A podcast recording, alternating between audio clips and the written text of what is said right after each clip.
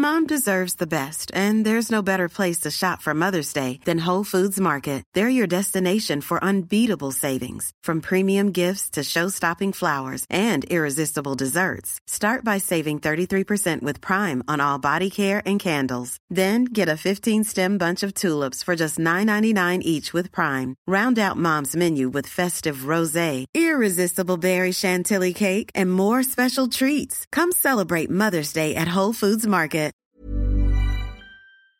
La ville de Bakhmut. Cette ville en Ukraine était complètement inconnue de la population mondiale il y a encore un an, mais aujourd'hui elle est au centre de l'attention des plus grandes puissances mondiales. Cela fait désormais de longs mois maintenant que la ville est au cœur d'une bataille entre l'Ukraine et la Russie. La Russie qui tente donc de prendre le contrôle de ce territoire, et cette bataille pourrait changer le cours de la guerre. D'ailleurs, il y a tout juste un mois, je vous parlais dans ce format des actualités du jour d'une contre-attaque ukrainienne qui pourrait marquer un tour possiblement dans cette ville. Sauf que voilà, depuis ce moment-là, il ne semble pas y avoir de très grosses avancées, et la bataille de Bakhmut paraît sans fin, comme le titre notamment le journal Le Monde. Alors, où en est la situation actuellement? Pourquoi est-ce que c'est aussi important? Et où en est la contre-attaque ukrainienne? C'est le sujet à la une des actualités du jour aujourd'hui. Alors déjà, resituons les choses. La bataille de Bakhmut se situe donc dans cette ville qui est située à l'est de l'Ukraine, dans la région de Donetsk, que la Russie donc cherche à contrôler via son invasion. Cette ville est aujourd'hui euh, contrôlée à 90% par les forces russes d'après euh, ce qu'il revendique, mais de son côté, l'Ukraine n'abdique pas pour autant, et l'armée ukrainienne a d'ailleurs annoncé euh, ce mercredi qu'elle aurait détruit toute une brigade de l'armée russe à Bakhmut et gagné un petit peu de terrain. Alors, s'il est parfois difficile de vraiment savoir ce qui se passe sur le terrain en Ukraine, eh bien cette fois cette information, elle a carrément été rapportée aussi côté russe, notamment du côté du chef du groupe Wagner lui-même. Wagner, on en a parlé Hein, c'est donc cette armée privée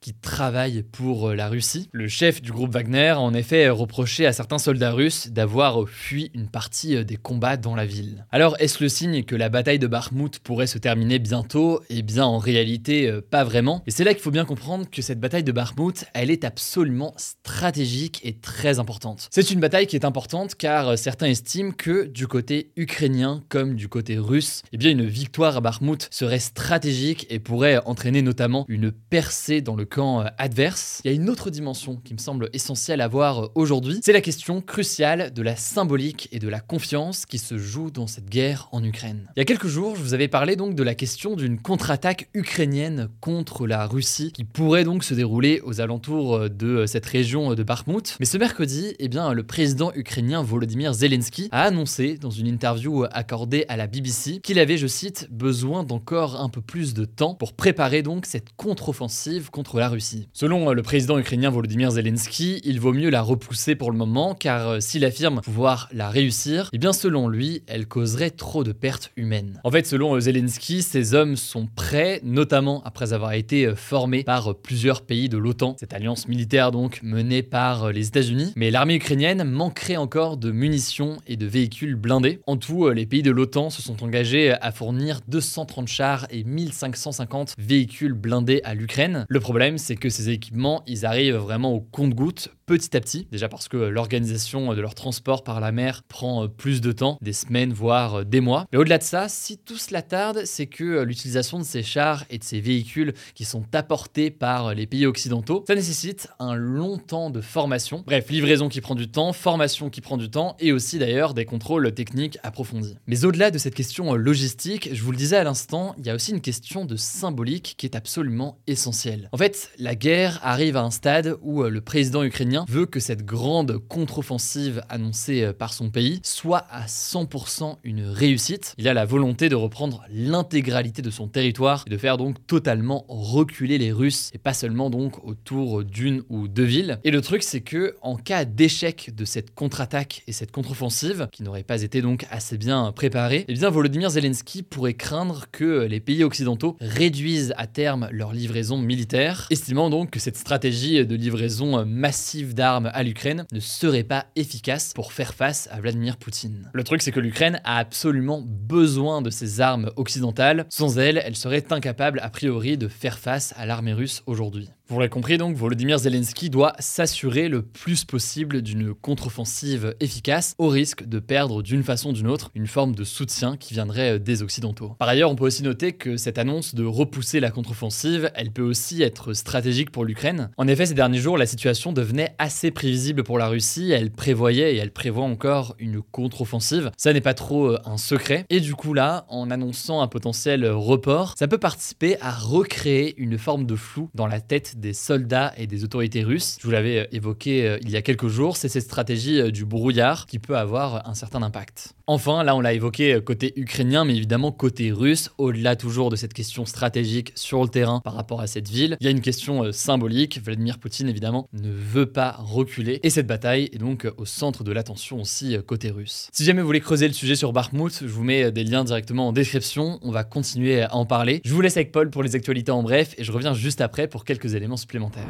Merci Hugo. On commence avec une première actu qui a beaucoup fait parler ce jeudi. Le maire d'une commune de Loire-Atlantique a démissionné et a quitté sa ville suite à l'incendie volontaire de sa maison. Ce mercredi, la première ministre Elisabeth Borne a jugé les faits très choquants et Emmanuel Macron a dénoncé des attaques indignes. Mais alors que s'est-il passé? Alors précisément, ça se passe dans la commune de Saint-Brévin-les-Pins où en fait, depuis plusieurs mois, des manifestations sont organisées par des militants d'extrême droite pour protester contre un projet du maire. Ce projet, il consistait à déménager un centre d'accueil pour demandeurs d'asile qui devait être déplacé près d'une école élémentaire. Et dans le cadre de cette contestation, fin mars, la maison du maire, qui s'appelle Yannick Morez, a été la cible d'un incendie criminel pendant la nuit, alors que lui et sa famille étaient en train de dormir. Alors ils n'ont pas été blessés, mais une partie de la maison a été endommagée et ses deux voitures ont été totalement brûlées. Une enquête judiciaire est en cours, mais le maire a continué de recevoir des menaces dans sa boîte aux lettres. Et finalement, dans tout ce contexte, eh bien, ce mercredi, le maire a annoncé qu'il démissionnait et qu'il avait choisi de quitter la ville pour protéger sa famille. Et il a dénoncé un manque de soutien de l'État. Deuxième info, toujours en France, il sera désormais obligatoire d'avoir un drapeau européen autour de sa mairie quand on est une ville de plus de 1500 habitants. Les députés ont voté cela hier. C'était une proposition de loi qui avait été faite par les députés du parti Renaissance, le parti d'Emmanuel Macron, mais qui a beaucoup fait débat à l'Assemblée et qui a pas mal été modifié par rapport à sa version de départ. Ça, il faut le noter aussi. Le parti d'Emmanuel Macron voulait au départ que toutes les communes soient obligées d'avoir un drapeau européen, peu importe leur taille. Ça concerne donc finalement seulement celles de plus de 1500 habitants, ce qui exclut de fait près de 78% des mairies françaises. Et deuxième assouplissement, les mairies en question ne sont finalement pas obligées d'installer le drapeau en question sur leur façade directement, elles peuvent aussi le mettre à proximité de la mairie ou bien sur le toit. Troisième actu, la France a enregistré au mois de mars un nombre de naissances au plus bas depuis 30 ans, selon l'INSEE, hors période de confinement. Très concrètement, ce sont 1816 bébés qui sont nés chaque jour en France au mois de mars. Ça, c'est 7% de moins qu'à la même période l'année dernière. Et alors, ça illustre une tendance assez durable. Globalement, le nombre de naissances, il est en baisse en France depuis 10 ans. Ceci dit, pour plusieurs démographes comme Gilles Pisson, qui est cité par France Bleu, il est encore trop tôt pour parler d'une crise démographique en France et pour dire si cette baisse du taux de natalité qui est observée ces derniers temps, elle inaugure vraiment une ère où les femmes auraient nettement moins d'enfants que les générations précédentes. Et en fait, ce que montre aussi l'INSEE, c'est que cette baisse, elle s'explique par une diminution du nombre de femmes en âge d'avoir des enfants, donc du nombre de femmes entre 20 et 40 ans en France. On continue avec une info à l'international, direction les États-Unis. Les autorités américaines craignent l'afflux d'un nombre massif de migrants à la frontière avec le Mexique au sud du pays. Le président américain Joe Biden lui-même a décrit une situation potentiellement chaotique. Mais alors pourquoi ça? Eh bien en fait parce qu'une mesure qui permettait d'interdire l'entrée sur le territoire américain à de nombreux migrants va être levée ce jeudi à 23h59 précisément. Cette mesure, elle s'appelait le titre 42. C'était une mesure qui avait été prise spécifiquement pendant la pandémie de Covid. Concrètement, elle donnait aux autorités américaines le pouvoir de refouler immédiatement du territoire les migrants qui n'avaient pas de visa ainsi que tous les demandeurs d'asile sans avoir à traiter leur cas et sans qu'ils puissent faire un quelconque recours. Ça avait permis aux autorités de refouler près de 3 millions de personnes en 3